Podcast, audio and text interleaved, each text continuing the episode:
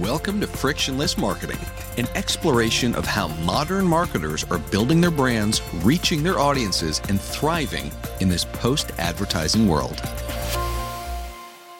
Nick Taylor from Lippe Taylor here. Really excited to announce that Lippe Taylor is launching a new thought leadership series in tandem with Holmes Report's Influence 100.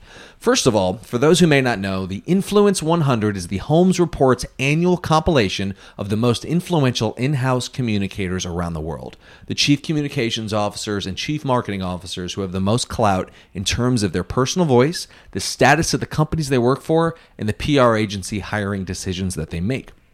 Lippe Taylor's series within the Influence 100 is called Digital Reductionism How Brands Are Moving Past Transformation and Thriving in the New Era. The idea behind digital reductionism is based on the fact that nowadays we're noticing that a lot of agencies are still offering services that claim to help brands with transformation.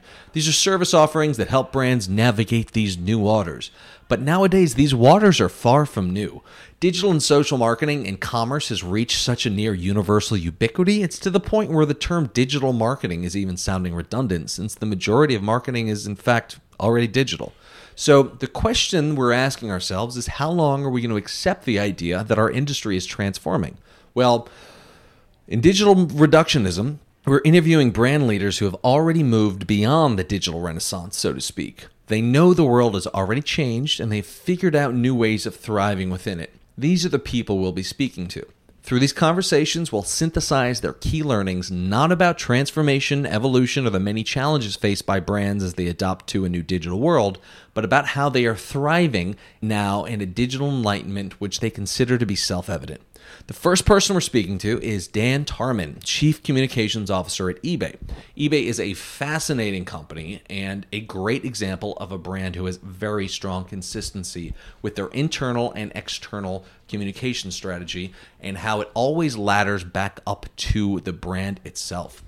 Their company is driven by a very strong sense of purpose that is based entirely on democratizing commerce through technology. They've always been a brand that's known to champion the entrepreneur and that's something that they've never even remotely moved away from. And it's really fascinating to explore how they are able to hang on to this idea and how it is something that is entirely consistent throughout all of their communication strategies.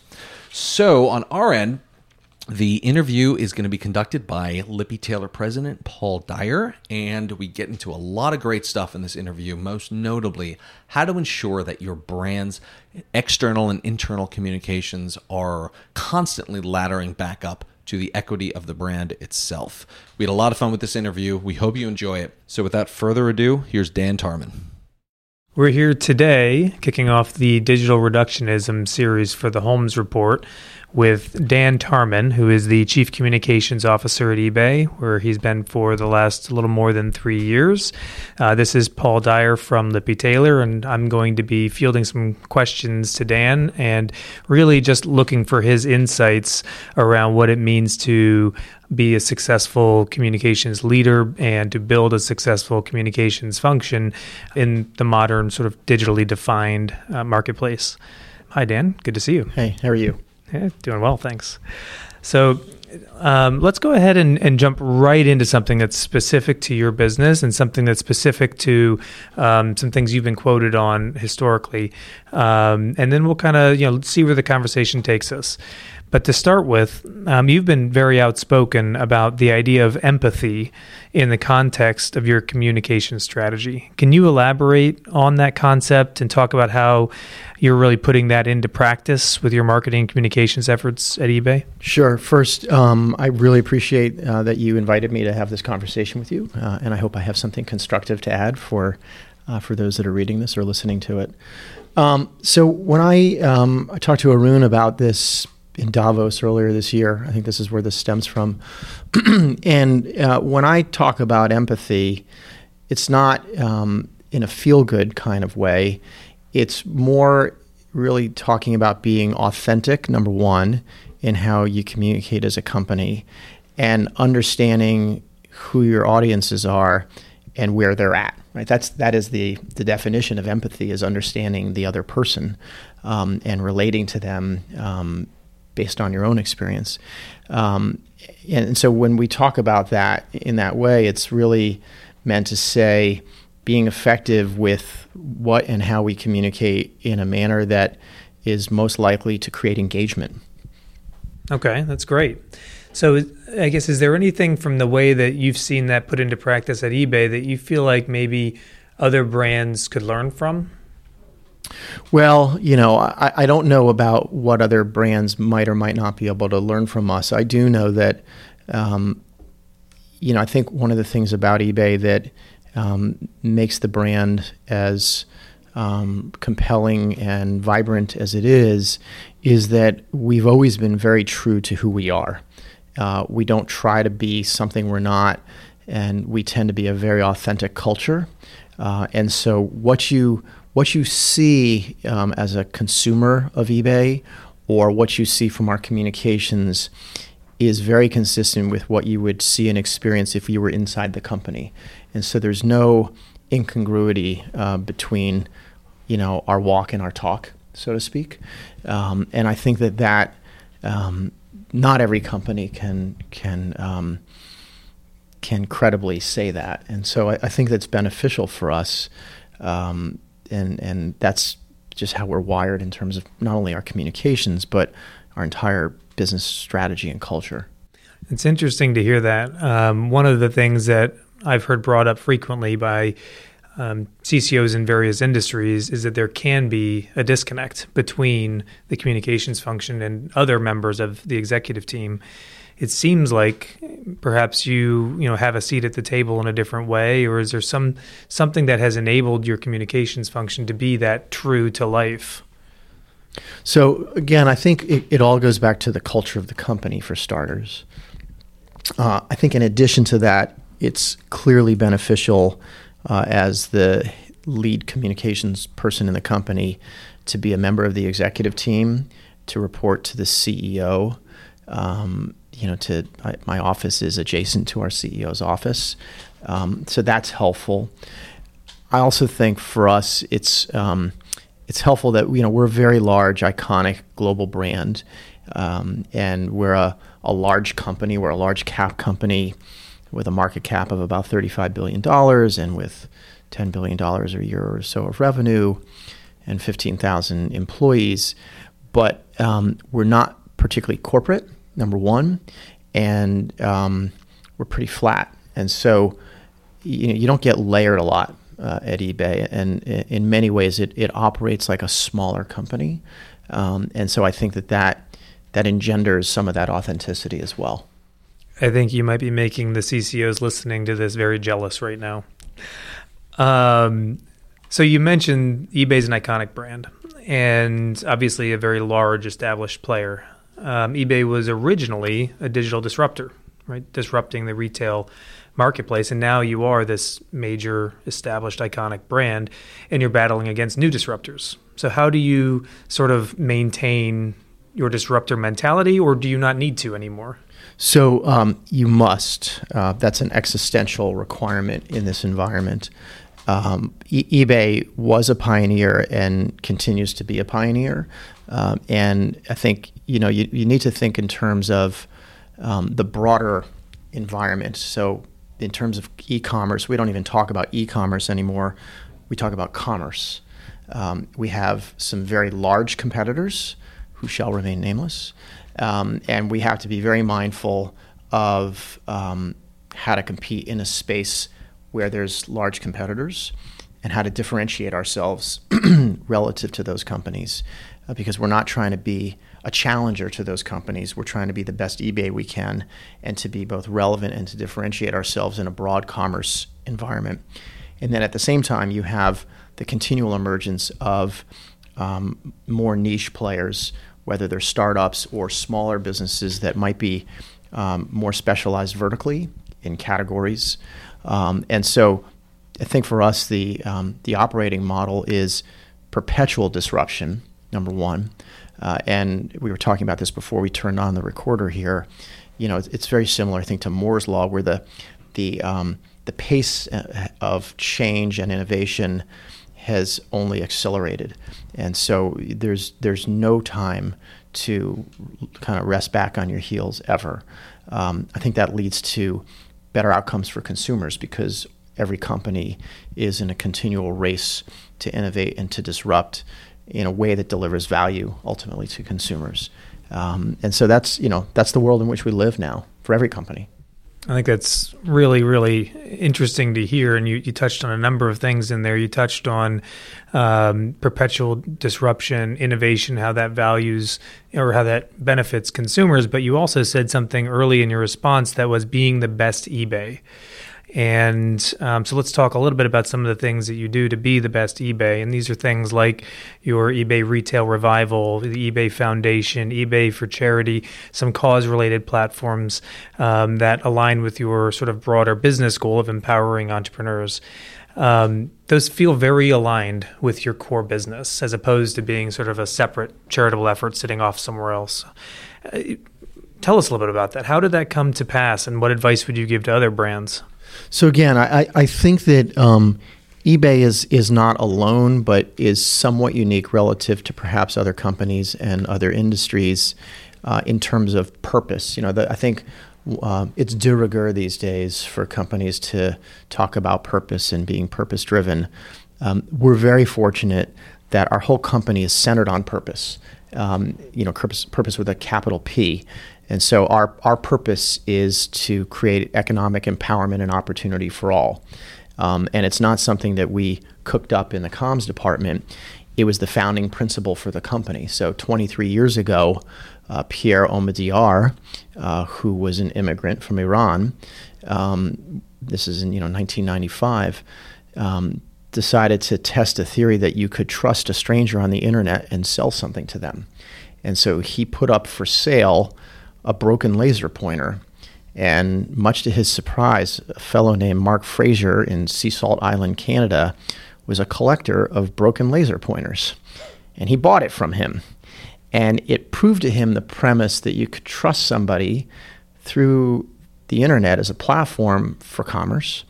Um, and it led him to this notion that you could form small businesses exclusively leveraging the internet as a platform for commerce and enable those businesses scale to reach customers anywhere and not be constrained by geography.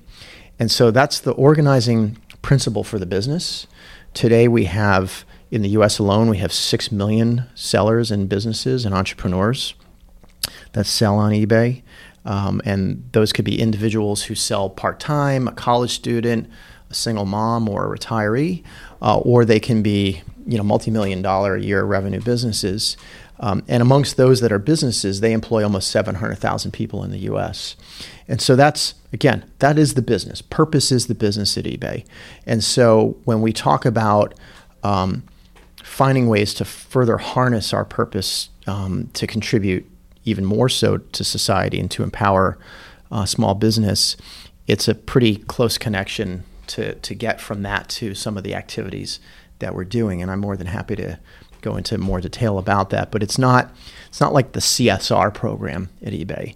The CSR program is the program at eBay.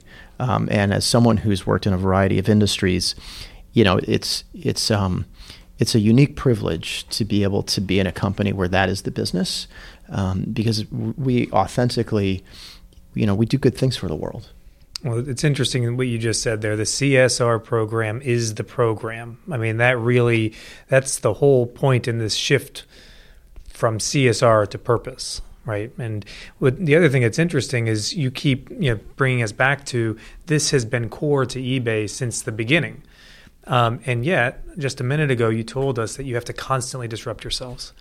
Right. So, how do you walk that line from a communication standpoint of being true to the same core every day and yet you know constantly reinventing so um, the two are not in any way at conflict with each other. So if the core is economic empowerment of small businesses and entrepreneurs, the innovation and the disruption is the platform, right? So how do we help those small businesses literally plug into eBay um, and utilize technology to grow their businesses?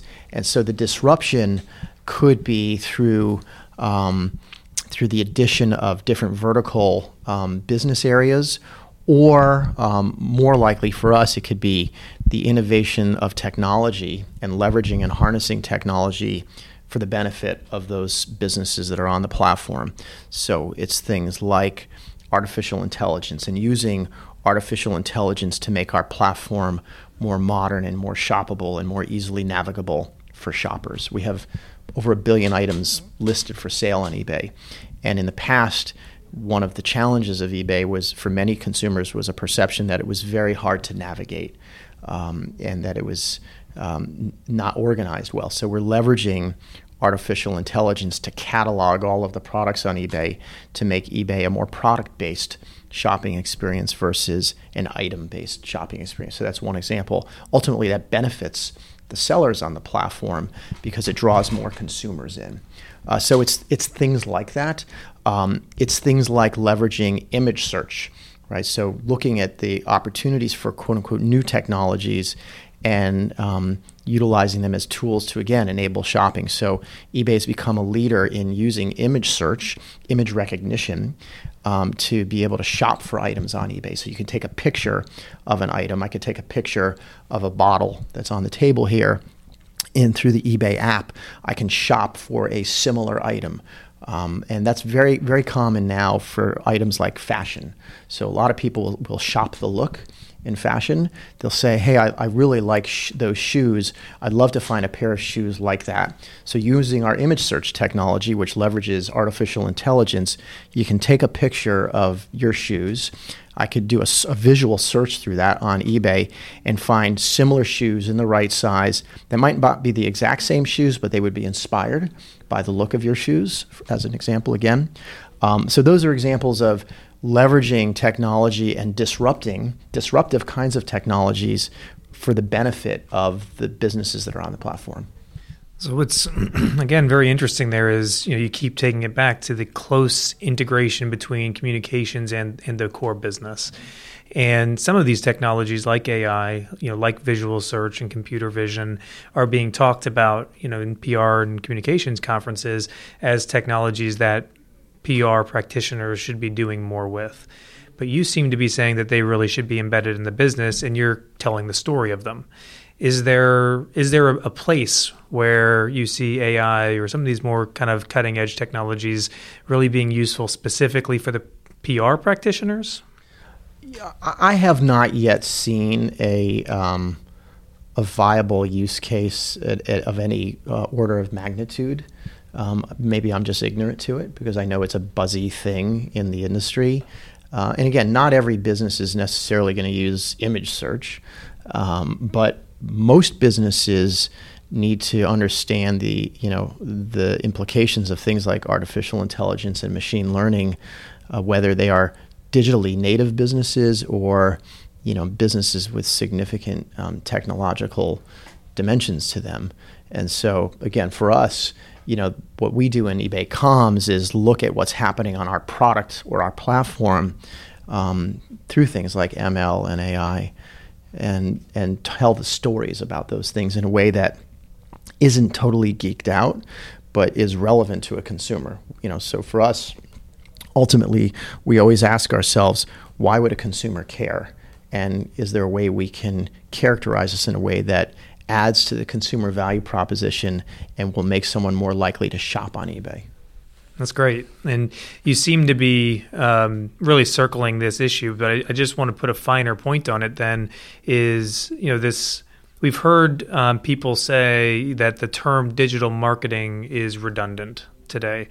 Um, how do you feel about that? And are there any other terms or expressions or theories you think that as an industry maybe we just overuse and should move away from? Yeah, and I, so I think that um, you know, being based in Silicon Valley now for the last three years, it does seem like that's a you know for, for where I sit, for where we sit, that seems like a term that's outlived its useful life um, because it is redundant, as you said. Um, you know, since our whole business is digital, it's the only kind of marketing we would know. That doesn't mean that we don't do out of home advertising and some print type of, of work as well. But you know, we, we start and end with a you know a digital world because we're a digital business, um, and of course, communications only plays one role in a fairly sophisticated system of marketing and stakeholder engagement. You know, a lot of the activity that happens through our platform, meaning a lot of the buying behavior happens through search. Uh, and very sophisticated approaches to engaging consumers uh, that might be searching for a specific product or a category of products. Um, and so comms is is one of the levers, but by no means the only lever when it comes to consumer behavior. Uh, but certainly, when if you just isolate comms and you you kind of ask the question you did about digital, everything we do to end end to end is you know lives in the digital world um, in some manner, shape, or form. So, you mentioned being a Silicon Valley based company, a digital native business. Um, Silicon Valley has had a uh, a complicated track record with women historically, and yet eBay has been really, in many ways, you know, highly regarded and was recently uh, mentioned by Forbes as one of the best employers for women. So, uh, what do you think are some of the cultural keys for creating a company that is woman friendly? So, um, fundamentally, one of our core values has always been diversity. Um, and that speaks to a few different things. First, there's the diversity of our platform. So our platform is open to all, right? And in part because often when you're buying or selling something on eBay, it's to or from a stranger, right? So anybody with the will to succeed and an internet connection can be a you know a stakeholder on eBay, and that was one of the things that Pierre said early on when he thought about founding the company. Um, and one of Pierre's um, principal ethos is is about diversity. So again, it goes back to the founding and the heritage of the company. Um, as well, uh, one of our greatest value propositions to consumers is the diversity and the breadth of things you can buy on eBay. Right? It's the world cat- world's catalog of things, and so with a billion items for sale, you can pretty much find anything in the world that suits your passions or hobbies on eBay. Uh, so that speaks directly to the platform. Uh, and that informs the culture. It's always been an extraordinarily open culture. Um, it's a very, um, as I said earlier, it's a very authentic place. Um, our employees feel very strongly about the um, the principles of diversity and openness and um, and diversity of, of every manner leading to cognitive diversity. So the diversity of ideas, because ultimately that's what we're that's what we're aiming for. Um, and at the end of the day, for us, a lot of things come down to you know fairness, right? And so if you go back to our founding principle of economic opportunity for all, that speaks to equality, um, and it comes from the bottom up at eBay and the top down. That's that's great and you know, again, you've you've come back to the core of the business, the founding principle of the business, the heritage of the business. If we I just have to ask, if we rewind early 2015, Dan Tarman walks into eBay for the very first time. Was this all apparent and written down in a, a document for you to inherit, or did you have to go through a process to really understand that this was the core of the business, that this heritage was there? So um, I'll share a, a somewhat comical and self-effacing anecdote. Uh, so before I worked at eBay, I worked at PIMCO, which is a pretty buttoned-up um, investment management firm. And uh, I showed up at my first interview wearing my blue Armani suit and my Thomas Pink shirt with French cuffs. Um, and I had a full day of interviews. Went great. Felt really good about it. And um, I got the feedback from the headhunter who said, "Hey Dan, you did great. Um, just one piece of feedback um, the way you were dressed. Don't ever do that again there. and uh, and uh, and today I'm in a pair of high tops and jeans, and I put on a blazer because I didn't know if this was an audio interview or a video interview. And when I walked into the office this morning, people were wondering why I was in a blazer. and so it's very apparent as soon as you get here. Um, and I was uh, really, really happy to shed my my Armani suits and Thomas Pink shirts and get back to the real me. And so it's it's pretty obvious the minute you get to eBay. It's a very friendly, very collaborative, very open place. It is by far the friendliest work environment I have ever been in. Um, it's sharply competitive, and we're we're fierce about um, wanting to deliver for our customers. But um, it's a place where you know you can't be a jerk around here and, and succeed. Friendliness. It's such an underused word in business. That's great. Um, if we rewind a little bit, you were talking about perpetual disruption and um, a lot of technologies that, for for many people's businesses, are still you know in the future. Um, when you think about innovation, and in particular in the communications function, how important is it for eBay to be the first, quote unquote, to try new approaches? Um, to experiment with maybe unproven technologies or approaches, um, maybe versus or while also remaining ROI focused? So it's while, it's and, not or or versus. Uh, it's incredibly important. You can't be disruptive and be an innovator if all you're doing is tending to your core business and making incremental changes. Um, and that's something that my boss, Devin Wenig, our CEO, feels very strongly about. Uh, and to that point, we have an entire group uh, that we call N uh, that is 100% dedicated to innovation at the edge. Uh, and they experiment with things that we know will fail, um, uh, some of which will succeed as well. But we experiment with things to understand the implications of the, those things and how they um, can be integrated into the core. So things like um, voice related um, chat using chatbots. So we launched a chatbot, a shopping chatbot called Shopbot that we launched on Facebook Messenger almost two years ago. Um, the image search work that we're doing as well, uh, and other things um, that that are still in you know in the innovation shop and not ready to be talked about. Um, but you have to do that, and we invest significant resources um, in in that pursuit globally, um, and that's you know that's just integral to being a successful um, business in this environment. And it sounds like it comes with the willingness that uh, to accept that some things will fail. Yeah, I mean, I, you know, I think no no successful technology company um, has has not got I think wired into them this notion that experimentation and failure is uh, kind of a price of admission.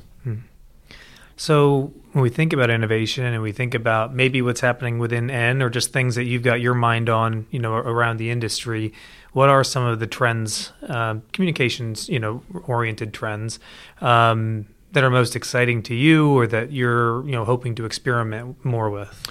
Well, again, I, I don't know that I would claim for us to be any more innovative or ahead of the curve than anybody else, but I, I, think that. Um, you know, the, um, a few things that come to my mind include comms shops being originators of content and publishing content and going direct to stakeholders with their content. And so we, we're fortunate in, in my team that we have um, within our area of responsibility um, domain responsibility for all of our corporate social channels uh, and that we leverage our, our corporate site as a, as a publishing platform. Uh, and that's through multimedia, a lot of video, and you know, and digital print as well. And in my mind, that's been um, something that's been happening as a trend, you know, for 10 years or so. And I think the companies that have really st- strong uh, content creation at the center of their wheel, so to speak, um, are more effective in terms of their messaging and message penetration and being able to control their message versus those that are perhaps in a more traditional media relations centric mode. Uh, you know, we, we think in a, a broader spectrum of, you know, where content is king or queen. And then we think of distribution channels, including our own channels. It's PESO, right? Paid, earned, social owned. Um, again, I, I, don't think that that's any any great revelation for uh, for any anybody out there, but that's that's how we think of the world. It's interesting to hear you. It sounds like a strong commitment to, I guess, what I've heard referred to as the brand as publisher model, and um, so thought leadership is typically, you know, a big component of that. So I'm curious, you know, how you sort of, from an editorial standpoint, as a, a brand that thinks like a publisher, a content creator, um, you know, how do you balance futurism, sort of predicting the future and where things are going, whether it's in retail or technology or you know whatever else, versus being really relevant today? Again, I think it's an and, not an either or. Um, we talk a lot about the future of shopping, and having a, a significant voice and point of view about the future of shopping, uh, informed by the scale and the magnitude of our platform, the data, this extraordinary depth of data uh, that we have, um, and and our reach. And so um, that's how we organize our thinking in terms of commerce. We also uh, we, we use our channels um, to talk a lot about where we see technology going. Um, sometimes it's directly related to um, commerce, sometimes it's not. But a, a number of our um, our folks in our you know tech groups, our engineers and others, uh, publish regularly. So we have a tech blog uh, that we publish on. Uh, often it's those are um, content pieces that are targeted more you know to a more narrow audience of other of like-minded engineers and, and tech folks. Um, sometimes they're more uh, targeted to you know a broader mainstream audience. So as an example, um, we go to Davos every year, and uh, our CEO, when we're at Davos, almost always publishes something ahead of time, uh, and it's it's always talking about what's happening in technology that has societal implications um, and implications for commerce. And some of those things might be around the corner. Um, some of those things might be kind of more in the near term, uh, and so you know we, we think in terms of that that span from the immediate to uh, things that are off in the distance but are likely to occur. It's interesting to hear you talk about the role in society. It feels very clearly connected to the purpose, you know, with with the business, and um, it's inspiring to hear that you guys think like that. You also mentioned um, the massive troves of data right that, that you sit on and obviously there's a lot of talk in our industry about data and how to harness data and, and those sorts of things um, and in many cases it's being used to make business decisions but not necessarily to inspire communications um, so I'm curious: is that something is is that something that you feel like you're doing from a communication standpoint? And if so, maybe let's talk a little bit about some of the things you've learned for how you know how do you make that real? So we have uh, an embarrassment of riches in terms of data, and we're very fortunate that we're able to tap into that data for storytelling. And so, you know, I'll give a few examples that are hopefully responsive to what you asked. Um, we often see um, trends by what people are searching for on eBay or what they're buying, and we can um, we can use data visualization to tell those stories, or we can just translate what we're seeing into something that we put in writing. Um, so, as an example, you know, we sell 20,000 vehicles a week on a mobile app, and we're able, you know, we we know what kinds of vehicles. I, so I get a report every day that I can show you when we shut this off that shows the like the 50 most expensive things that were bought on eBay yesterday. Um, it's often a Lamborghini, a Ferrari, a very expensive diamond, et cetera. And so we have this infinite wealth of almost real time data that we can tell stories around. And we do that. And it's, it's amazing. And so around the holiday time, we can look by, let's just talk about the United States. I can look by state and what toys or gifts are trending at a state by state level. Um, I can tell what time of day people are more likely to be shopping than not. And so I can cut data any which way you want. And we can go to our teams, our analytics teams, and make a request of what kind of data we're looking for, and often get access to that data to inform our storytelling in a way that's might be seasonally relevant, might be topically relevant. Um, often, you know, you kind of raised your eyebrow when I, you know, said some of the, you know, the most expensive items or the cars, the, the velocity of vehicles. You know, they're often kind of eye popping. Holy cow! that's cool stuff. Um, and we're all trying to deliver messaging out there that cuts through. And so we look for that holy cow, that's cool kind of data um, you know, all the time. We also own StubHub. So often we have really cool data about StubHub. Like, for instance, at the Super Bowl, the number of tickets that were purchased for the Super Bowl on StubHub, it's an eye popping, holy cow number. You know, tens of thousands of tickets at that Super Bowl were bought on StubHub it's kind of interesting. And of course, for us, that's important because it would suggest to a consumer that if you want to get a ticket for a must see event, StubHub would be the first place you go. Um, and so we, we leverage that stuff all the time. And it's, um, we're very fortunate that we're a data centric um, uh, business. So, do you have that capability embedded in your function where there's analysts and, and data scientists reporting to you, or is it a, a, point of integration? It's a point of integration. What I have is a content team, right? So, the content team, you know, we'll have an editorial calendar and we'll, we'll plan out in advance what we want to do. Again, like you think of the holiday. Holiday is obviously the biggest shopping season. And so, how do we use, we call them velocity stats. How do we use velocity data of the velocity of things that are selling on eBay or being searched for on eBay um, to tell our story, to make our message relevant for consumers at that point in time? That's, that's great. So, what about when you think of um, other brands, other companies, um, other big brands, um, or other emerging brands that you think are doing a great job of telling their story um, in this sort of digitally defined communications landscape? Who do you admire? You know, I admire a lot of companies. Um, I guess you know a, a digital company that's that's gone through uh, major transformation and become a category disruptor that you you can't ignore would be Netflix, right? Netflix going from being a, a DVD delivery service, right, to you know having a bigger market cap than Disney. Um, it's extraordinary, um, and the the way that they've told their story, um, you know, through content, I think is is really remarkable and um, something to behold uh, and respected. Um, so that you know that's one example. Um, and then you know there there are plenty of examples of, um, of of other great companies that are not born in the digital space but that have leveraged communications. Um, Starbucks would you know comes to mind, uh, particularly for how they've been bold in terms of addressing challenging issues um, and being very purpose driven. So you know two examples. There's myriad others. Those are those are great examples. Um, Netflix, you know, recently was the subject of a really um, a great book called Powerful by their you know former head of HR.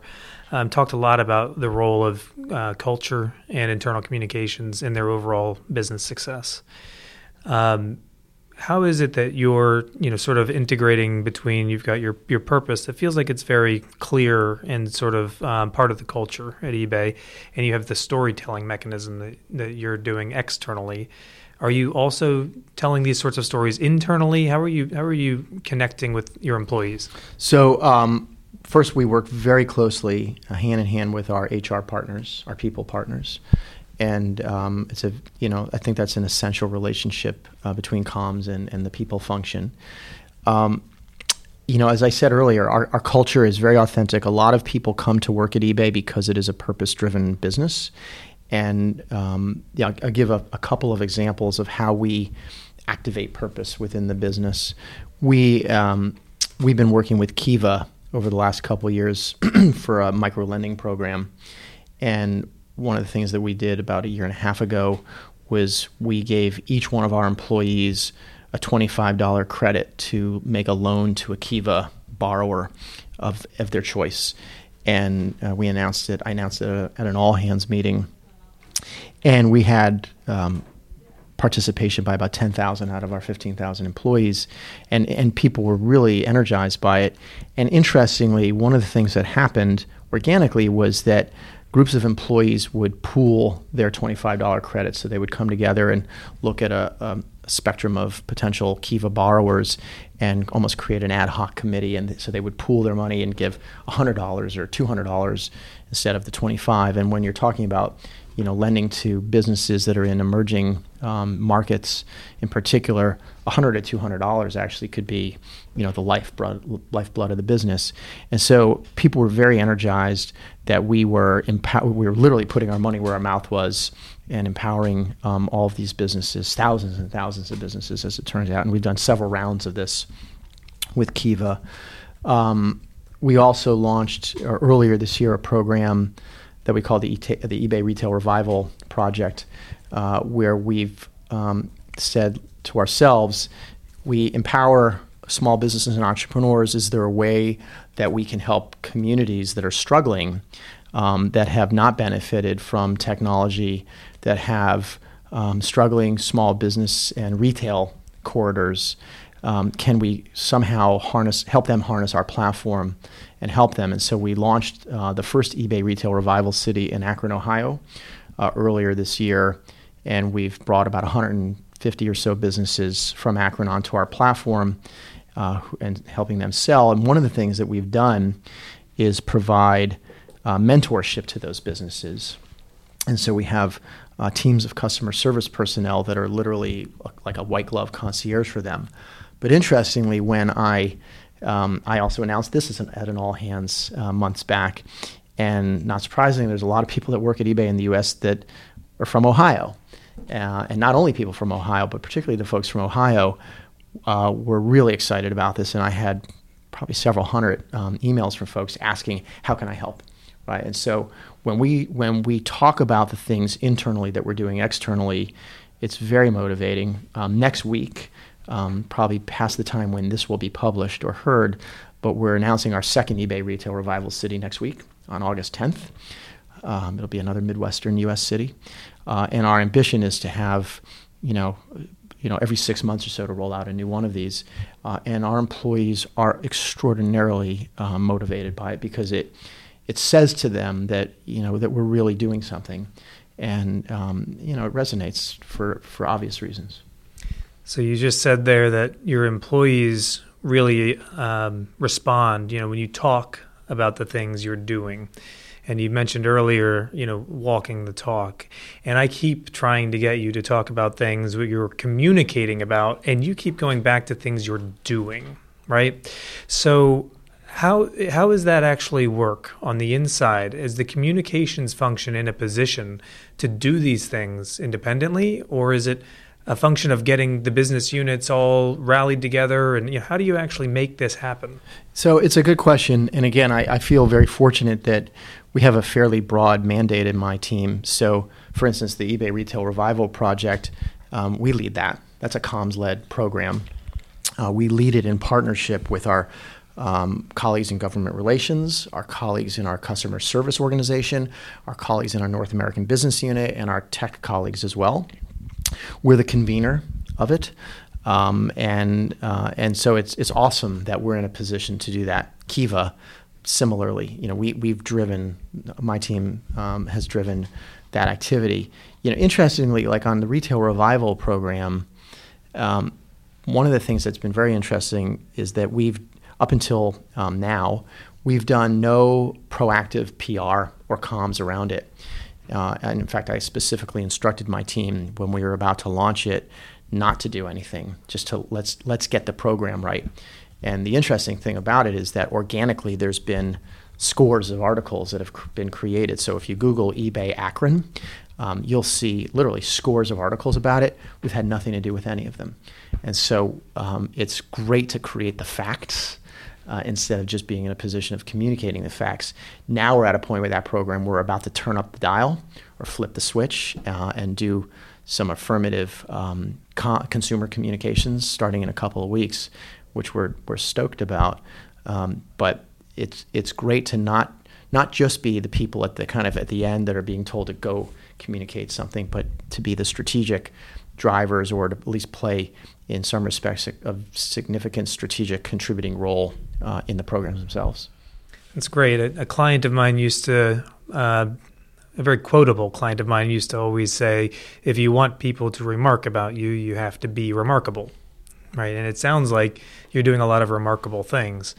Um, I think it probably also sounds to our listeners like everything you do is a success right? So, what is something that you are struggling with? Something that maybe it's a new technology or a new approach where you're going, you know, we've we've tried, we just don't have this one nailed yet. So, um, by no means uh, should anybody construe that to be the case that everything that we're doing is a success. You know, we're very clear-eyed about our challenges. So, you know, one of the top global brands in the world, great business at scale, hugely profitable, um, growing at the same time, you know, our biggest challenge is that eBay was a pioneering internet company, uh, and in the relatively short history of the internet, uh, you know, there's there's not a lot of examples of companies that began in the mid '90s that continue to have the same level of salience with consumers. And so for us, our biggest challenge is we have 175 million consumers on our platform our biggest challenge is how do we get the next 175 million consumers uh, goes back to your earlier question about how do you disrupt and innovate in a tough neighborhood, so to speak. Um, and so we're we're under no illusions of the challenges that we have to re-energize our brand and to also address some of the perceptions, the legacy perceptions of eBay that are not consistent with the current reality that eBay is uh, an auction site, that eBay sells used, you know, primarily used stuff, that it's like a flea market. Uh, and so those are um, those are stubborn issues, and we're you know my team and I are, are directly engaged in addressing those strategically from a messaging standpoint. Uh, we play a pretty significant role in the brand, the broader brand positioning of the company. Um, and so those are long-term, stubborn issues that um, that you know we haven't fully succeeded on, and that we know we have a lot more work to do on. So, as you think about how you're going to go after that next 175 million consumers, what are some of the the capabilities, or maybe the new mindsets or the mindset mindset shifts um, that you think you know your uh, your team needs to embrace or develop? Um, you know, are there any in there that maybe you would um, recommend that other brands should be thinking about as well? Yeah, that's a great question. So, um, we are we've actually been undertaking a mindset shift in my team over the last year and a half or so, and it's from I'm going to um, sanitize this and make it G-rated rather than what it actually how it actually reads. Uh, it goes. It's from um, getting stuff done to making stuff happen. Uh, and in fact, on my wall in my office, I have in huge, large, bold cap letters, make S asterisk, asterisk, asterisk, asterisk happen. Uh, and so, and what that really is about is, um, you know, is being persistently, consistently creative and innovative in our thinking. Um, as my boss says to me, making our own weather. Uh, and so, being disruptive and as comms people uh, with programs and messaging. Uh, a couple, an example, we've done in the last year two comms hack weeks uh, with my team where we bring in a significant cohort of my team globally, plus significant representation from our internal partners as well as our um, our external partners, our agency partners, et cetera, and have sp- spent several days in a row with external facilitators um, doing hacking. And so this last one we did in uh, April this year, we took a design thinking approach. Uh, we worked with um, with the division of IDEO and with some facilitators from Stanford, uh, and we went through a two day design thinking um, framework with them and workshop uh, on very specific topics related to how do we engage consumers with our brand, particularly millennial consumers and Gen Z consumers. And that was all about making stuff happen, right? Not being told, hey, this is what's going to be happening in the business, go comms it. Instead, you know, saying what is our current circumstance, what what can we mine from that and make happen. Uh, and I think that that has been super energizing for our team, uh, and it's created a sense of empowerment. Um, I think it's it's hard as well because they're also we're all we're always juggling the balance between getting stuff done and making stuff happen. Um, but there's an enormous amount of energy on the latter, um, and that's you know that's how I'm trying to make sure our team is wired, uh, and that goes back to your earlier question about being you know consistently disruptive. Mm-hmm. That's great, and it's and it's a consistent theme here around go do things, don't comms things. I love turning that into a verb like that. Go comms it. Um, what about your partner ecosystem? And without naming any names, obviously, um, you know, what are some of the either the frustrations you have with the agencies you work with today, or capabilities you would like to see them develop to better partner with you in the future? You know, we we have very strong um, partner relationships. We have an agency of record, a very a long-standing and large agency of record relationship that's been very helpful for us. Uh, and that team has, you know, they're really partners, and they, you know, they've moved in lockstep with us, uh, often pushing us, sometimes us pushing them. But it, it, works well. It's never perfect. It's uh, never. There's always seams between the the, the client and the agency. Uh, and then we also engage a number of specialized um, partners or agencies, whether it's for fashion or for our charity related work or what have you. And so I feel like we have a, a, a really um, a strong roster of partners with whom we work. uh, who are also very invested in our mission and um, and where you know we have a lot of transparency back and forth. Again, never perfect, but I feel like we're in a, a pretty good place. So, as you think about keeping on top of trends and things like that, um, obviously the Holmes Report is the number one place you go. Um, besides the Holmes Report, where else do you go for industry, you know, comms, marketing, news, things like that? Um, I do, of course, engage the Holmes Report, um, and that's not just a shameless plug. Um, you know, I, I, get a lot of um, benefit from some of the um, the peer organizations or groups that I'm a part of. So I'm, I'm very fortunate to be uh, on the board of advisors of the USC uh, Annenberg Center for Public Relations, which is chaired by Fred Cook, which is awesome. Um, I'm part of the Communications 50, and so I have regular uh, one-on-one peer-to-peer calls, which is really useful. It's been great. I'm part of Page. I'm part of the seminar, uh, and then I try to talk to just my my own informal network of, of peers. That's usually the best way that I um, that I'm able to tap into uh, things I might not be thinking about. Um, and then you know you have to be a, a, a consumer of, of information. Uh, you know, obviously all of us are are inundated with information and to the point of being sometimes numbed by it.